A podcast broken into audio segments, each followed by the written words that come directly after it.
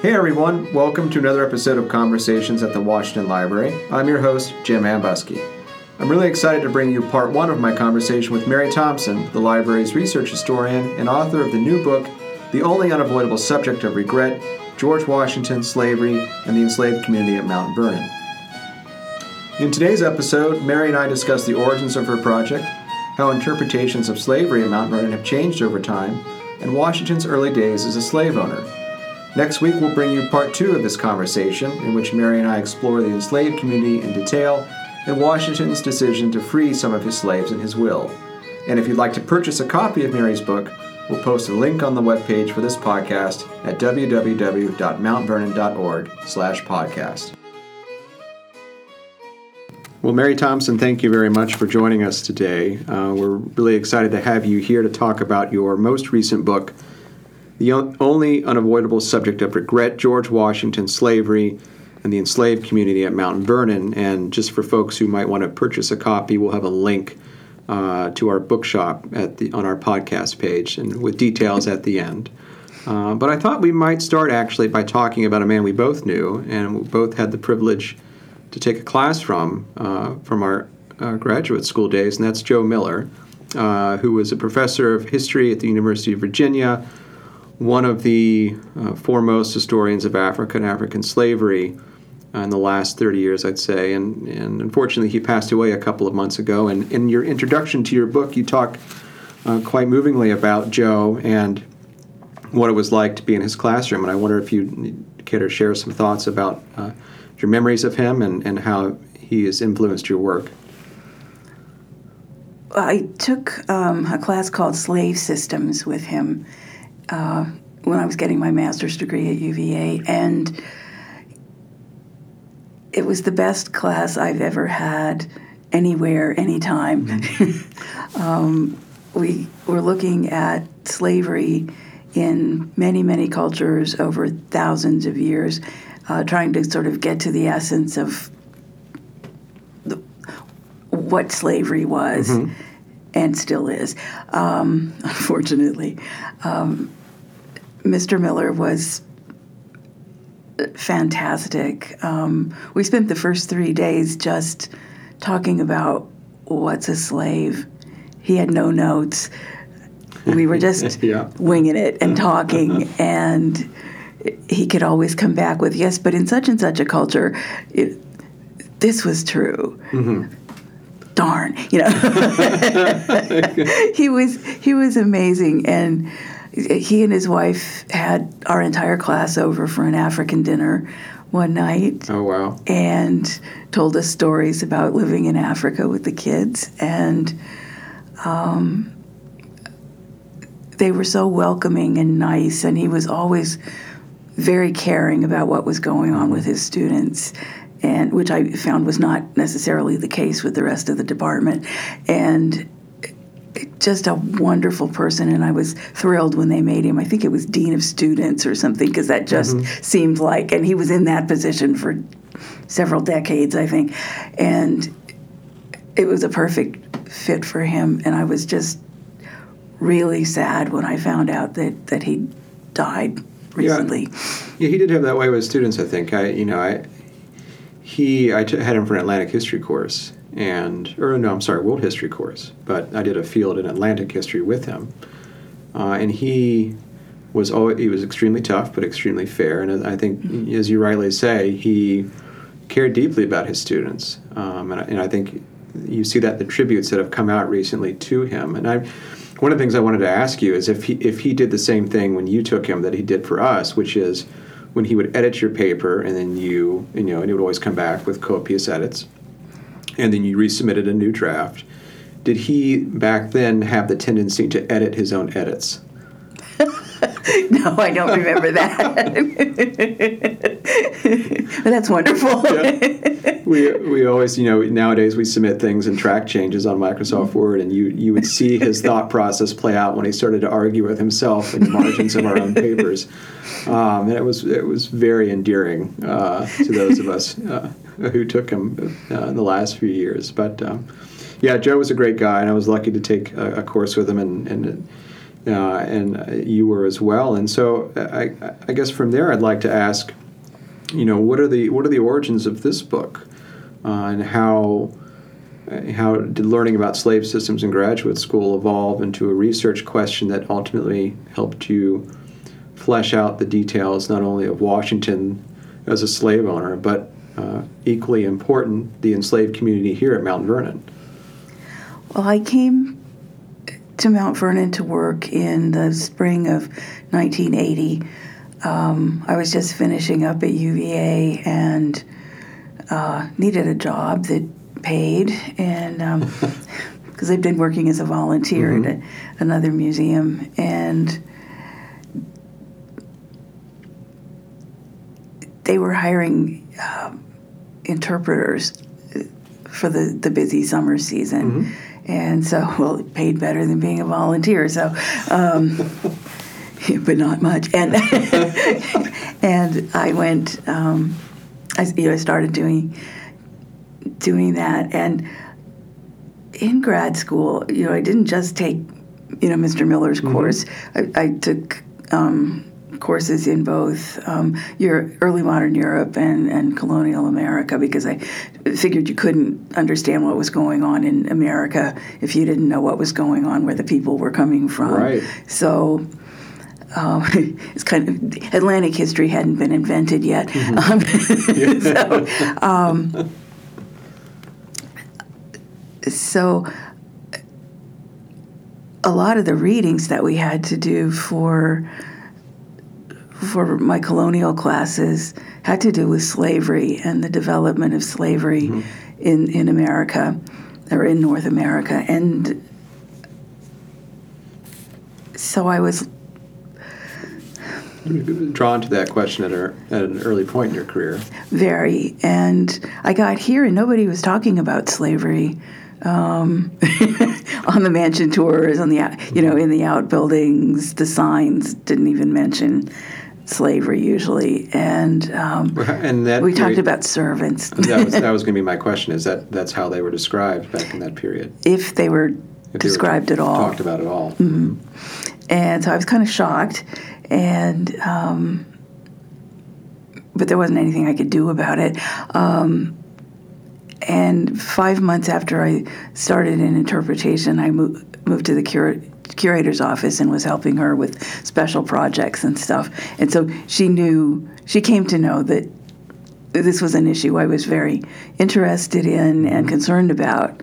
Um, and so a few years later, she let me start adding material to the signs about the slaves who worked in the various buildings, in the outbuildings. And we started trying to make it look like the people who lived in the quarters were actually people, and um, to put a face on them, so right. to speak. Yeah. And so that's sort of how that began. By the now in in in the mid 1980s. Um, I became the registrar in the curator's office, mm-hmm. which means that I was cataloging new things as they came into the collection, and I was mostly dealing with. I was dealing with a lot of genealogy questions because we were studying the provenance of new things that were coming in. Mm-hmm. Um, provenance is one of those curatorial words that means um, the history of, of, those pieces, the object, mm-hmm. and the ownership um, line. And um, after a few years of doing that, which also involved things like, you know, working with insurance companies and making sure that all the values were the same and doing tons and tons of inventories, I kind of felt like I was like, um, my brain for historical stuff was dying, and um, and so my boss arranged for all of us in the department to have one day a week to to pick a, a research topic mm-hmm. and have one day a week to work on that. So you were oh, wow. like free of other duties. And so my first topic was foodways, which uh, was one of the qu- topics that, that people most asked about, and we would get inquiries mm-hmm. about what were the Washingtons eating. And I want to rec- I want to do a dinner like George Washington would have had. You know, mm-hmm. usually when people find out the details of 18th century dinners, they really don't yeah. want to do. But retreat. but but you'd help them and and stuff and try to find recipes and and things and um, so I, I started working on foodways, which can get you into all kinds of aspects of, of life here at Mount Vernon. Mm-hmm. And so I was, you know, copying down anything. Like, so the Washingtons are buying honey and chickens and eggs and things from there, sometimes watermelons and other kinds of you know, vegetables and fruits um, from their slaves sometimes. So, so there's a little there's a, a little home economy going on where they're mm-hmm. they're purchasing from their own enslaved people then. Right, and that hap- that was not unusual. Mm-hmm. Um, there are really great records from Monticello showing the similar similar sorts of uh, purchases from slaves. Um, so the, the slaves and slavery were interspersed throughout the the foodways research. And after a few years, my boss went to a conference at, at, Monticello on interpreting slavery at historic sites mm-hmm. and came back really fired up about us needing to do that. And she said, Could you switch, leave off foodways mm-hmm. for a mm-hmm. while and go and, and work on slavery? And I said, Yes. and so I was working on that for several years. Um, and we got to around 1992, 93, and we had gotten a grant from the Kellogg Foundation to rebuild the 16 sided barn. Mm-hmm. And in the summer of 1993, we were going to have a whole slew of college age interns coming in to actually build the barn. Mm-hmm. And they were going to be doing a lot of work that the enslaved people here would have done. And so they needed to know more about their lives. Precisely. And so they asked me to write up um, four essays about various aspects mm-hmm. of of life. And so I did that. And we, the next year, we worked on development of a tour on slave life at Mount Vernon.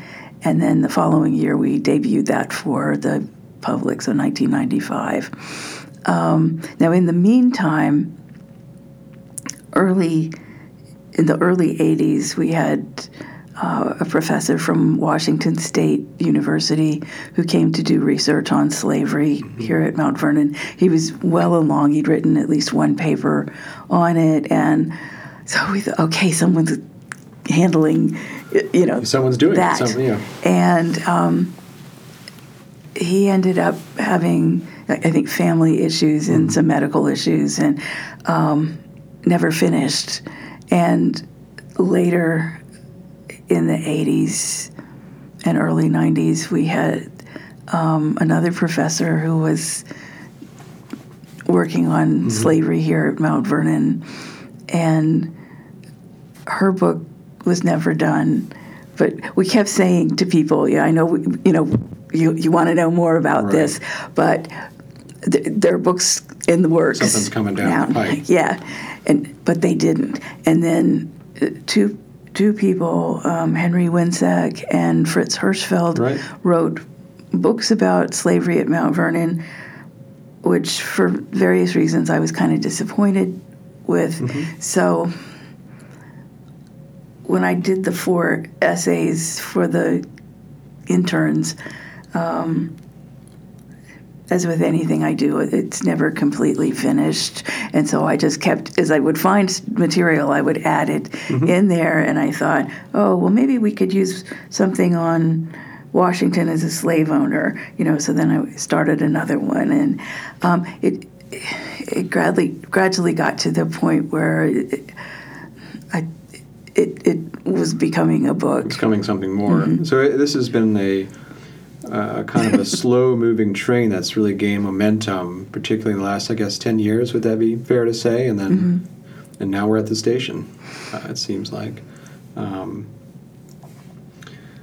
You, you mentioned that when you really, when the genesis of this question began decades ago, and then at that moment, if slavery was discussed at all, uh, they were referred to as servants, and, and you've just sort of spoken about the ways that the interpretation has evolved over time. And, and the, the Monticello Conference was kind of a, a pivot, a pivotal moment and a, and a, and a moment to pivot to um, something that needed to be talked about and that people at other historic sites were talking about. Um, can you describe how, uh, you know, since that moment and since you began writing those essays, Mount Vernon has taken a more proactive role in interpreting the life of the enslaved here?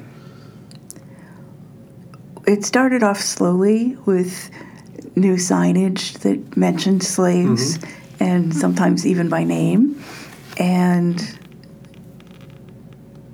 moved on to adding material to the the souvenir handbook that we gave out or that we sell, and um,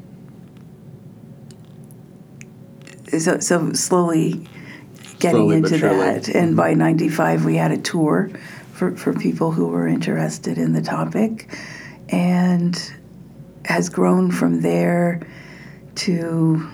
Um, having first person character interpreters. Right. Um, who, these are um, historic interpreters who actually have a character in mind mm-hmm. and they try as much as possible to stay in character and to stay in the 18th century when they're talking to visitors. Mm-hmm. And uh, so that's gone on. We've had conferences here about slavery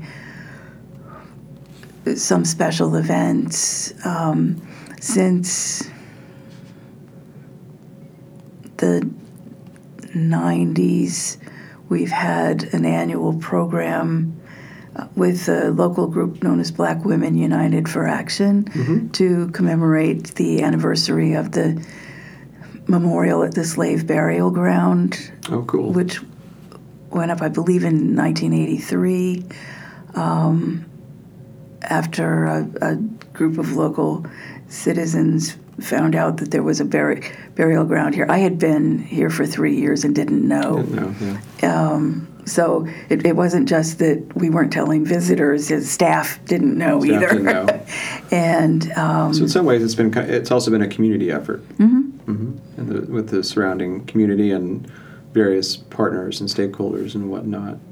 Um, when switching into the book itself, um, you know, the central figure is, is, George and Martha and the enslaved community. When did George Washington first become a slaveholder? Uh, that happened when his father died in 1743 when Washington was 11 years old. And in his will, Augustine Washington left George, um, who was his third surviving son, 10 or 11, 10 slaves. Mm-hmm. And um, he, he doesn't start, he doesn't actually take possession until he's about 18, but from, from the time he's 11 years old, he's a slave owner. He's a de facto slaveholder, and then, mm-hmm. you know, in, in a very real sense, that when he reaches his adulthood, what, what was this state of play for Virginia slavery when Washington was a child and as, and as he ultimately came into sort of full legal possession of, of his enslaved people? by the time Washington was born um, and, and in his childhood growing up, it, slavery um, had become institutionalized mm. in Virginia. Um, we're now celebrating the 400th anniversary of, you know, when the first um, Africans came to Mount came to Virginia in 1619, right. and uh, well, George Washington was born in 1732, mm-hmm. and the institution of slavery becomes institutional, or it, the, the, Virginia House of Burgesses is dealing with slavery in the 1660s and 1670s, sort of building the legal framework for the institution of slavery in this colony. And and that part of that, if I remember rightly, it's part of the reason they do so is because the enslaved population has become so significant that now they'd have to let, figure out ways to codify it and then determine who is and who is not a slave. Right. Um, and if I remember correctly, indentured servitude is still the primary labor form in this period, but the the acts you describe in the 1660s are indicative of the fact that the House of Burgesses realizes they've got to figure out you know, how to manage an enslaved population going forward. Right.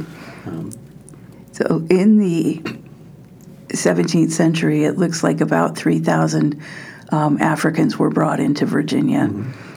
By the time you get to between 1700 and the Revolution, over 115,000 people were being brought in. Wow. So we're not talking about the numbers that you know are in South coming going to South America or to the Caribbean, and- but yeah. in the local Alexandria area when George Washington takes possession of Mount Vernon and first starts farming here in the 1750s. Um, the pop, the enslaved population is about in, in this area is about 28 percent of the total. Wow. Um, by the time you get to the American Revolution, it's about 40 percent. So slavery is a it, he's he's here at Mount Vernon and in his lifetime is living through the largest Increase. increase in slave, enslaved people in, in Virginia. And, and many of the slaves he eventually requ- acquires comes from his marriage to Martha Washington, uh, from uh, her marriage uh, to Daniel Custis. What, and, and if I remember rightly, there, there's a two-year, so he, they marry in 1759. Is that right? Mm-hmm. Um, what, what do we know about Martha as a slave master? We know, uh, of course, because she, she left fewer um, paper records, we know less than we do about George's actions and his development as a slave owner. Um, she.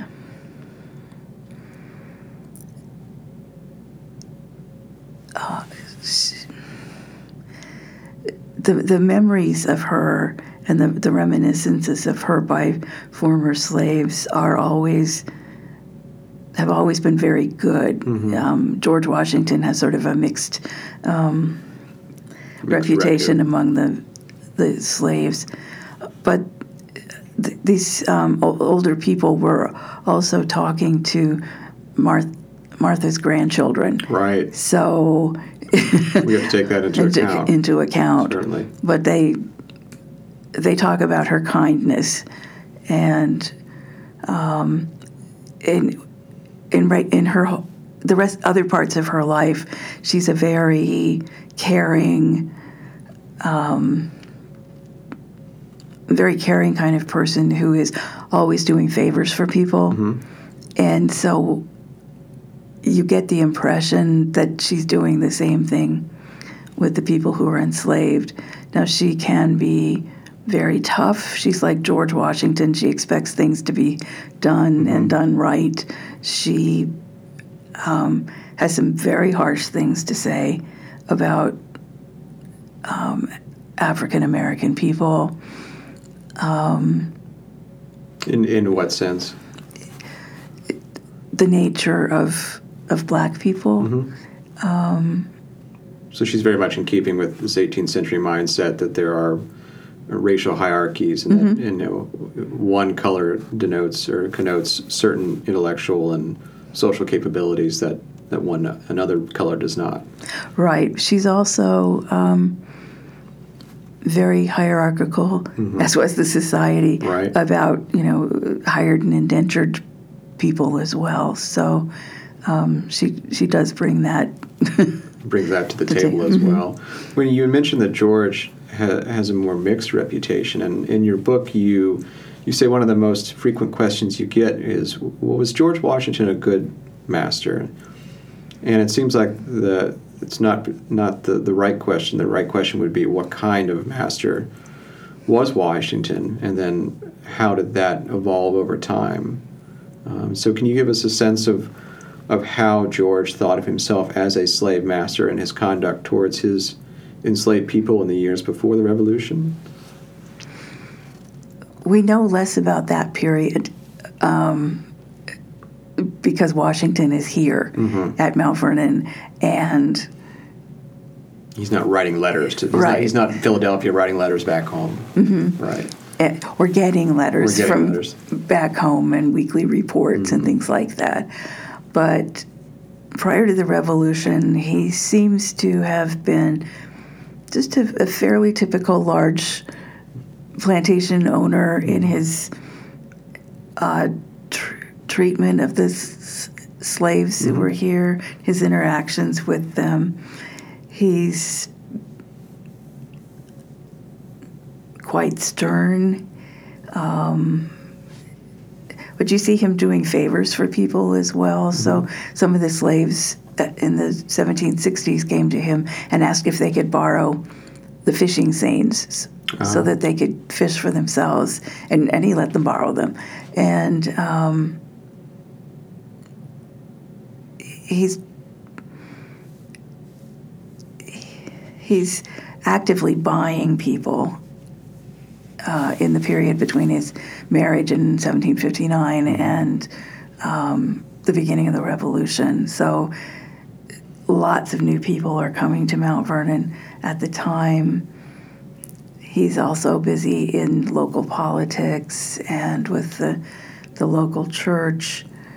Um, so he's got lots of irons in the fire, and he's He's, he's he's still actively acquiring slaves. That you know, still Very. still seeking out social advancement and economic advancement uh, through politics and religion and whatnot. And certainly, when you're adding human capital uh, to your portfolio, that increases your stature amongst your fellow planters, and you know, also um, the potential for greater economic profit, given the economy in the period. He's also, by the end of the 1760s, he's starting to change his focus from tobacco to wheat and other grains um, as the staple crops. And, and why is that? That's because he's he's seeing a lot of problems with tobacco as a as a staple. In terms of soil exhaustion and, and things Well, there's that, um, but you. If, if you're not careful, you also get that with some of the grains, Right. Mm-hmm. As, as long as you're monocropping, and um, so what he, uh, so he, he's worried about you know depletion of the soil, but he's also worried about things like um, the economic system that they have with merchants in England, where um, they're kind of, so, so to speak, over the barrel. Um, um, you, the the prices and stuff are set by the factors in England. Um, the American colonists are buying um, things for their homes, clothing, just pretty much everything they need because there isn't much industry here in the U.S. and or the colonies. Um, and he's um, he feels that well, there are w- wonderful letters where he's complaining about what he gets sent, you know, what he ordered and what he actually, What he got, actually got. and at the price that he had to pay for it.